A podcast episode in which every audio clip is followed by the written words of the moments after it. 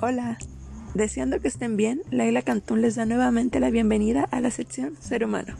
En esta ocasión hablaremos sobre el acto voluntario libre. Quédate sintonizando este podcast y a continuación comenzamos.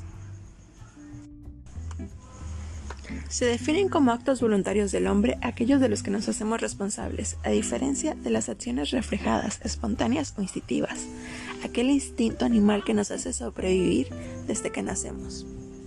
Los actos voluntarios se caracterizan porque el sujeto tiene conciencia del fin que persigue y de los medios para alcanzarlos, y estos actos se ven influenciados por la voluntad y la libertad.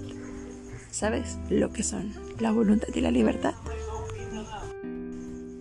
La libertad es la autodeterminación del hombre, es la actividad mental dirigida por la conciencia, la cual establece un proceso que lleva a la persona a tomar decisiones en los diferentes ámbitos de su vida.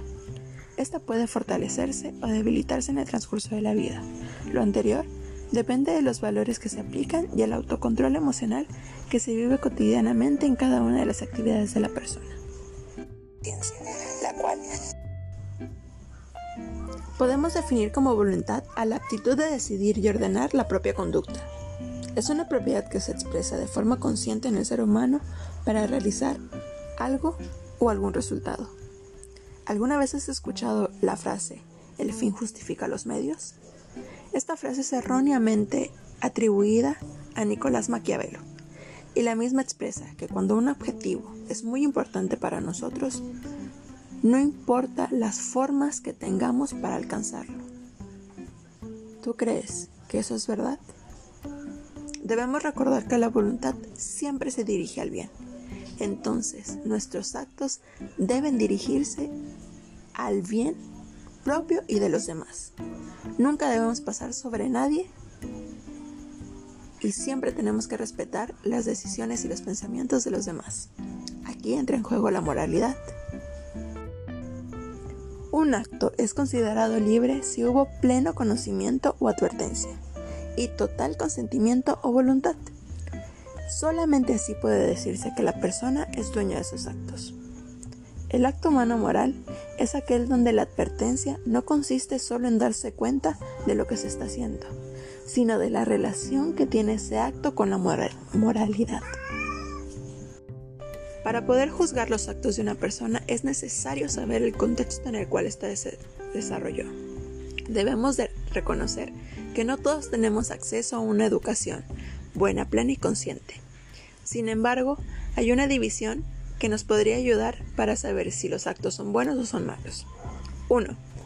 El acto es bueno o lícito si está, se está de acuerdo con la ley moral.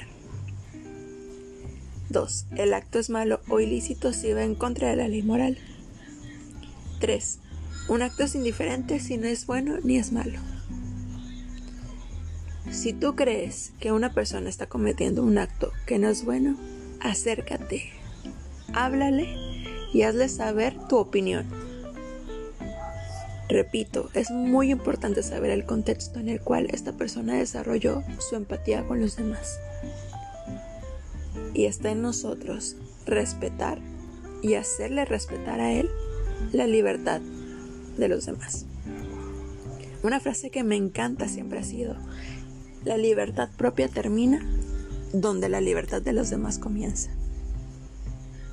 Y esto puede significar muchísimas cosas, y esto se puede aplicar a muchísimos actos de nuestra vida. Uno no puede ni imponer sus ideales, ni obligar a los demás a hacer algo de los que no tenemos consentimiento. Está en nosotros, repito, hacer que cada persona tenga conocimiento de una educación buena, lícita, que los actos siempre tengan esa voluntad dirigida al bien. ¿Tienes alguna idea de cómo lograr esto? Haznos saber tus ideas en los comentarios. Nos vemos la próxima para ahondar más en este tema. ¡Hasta luego!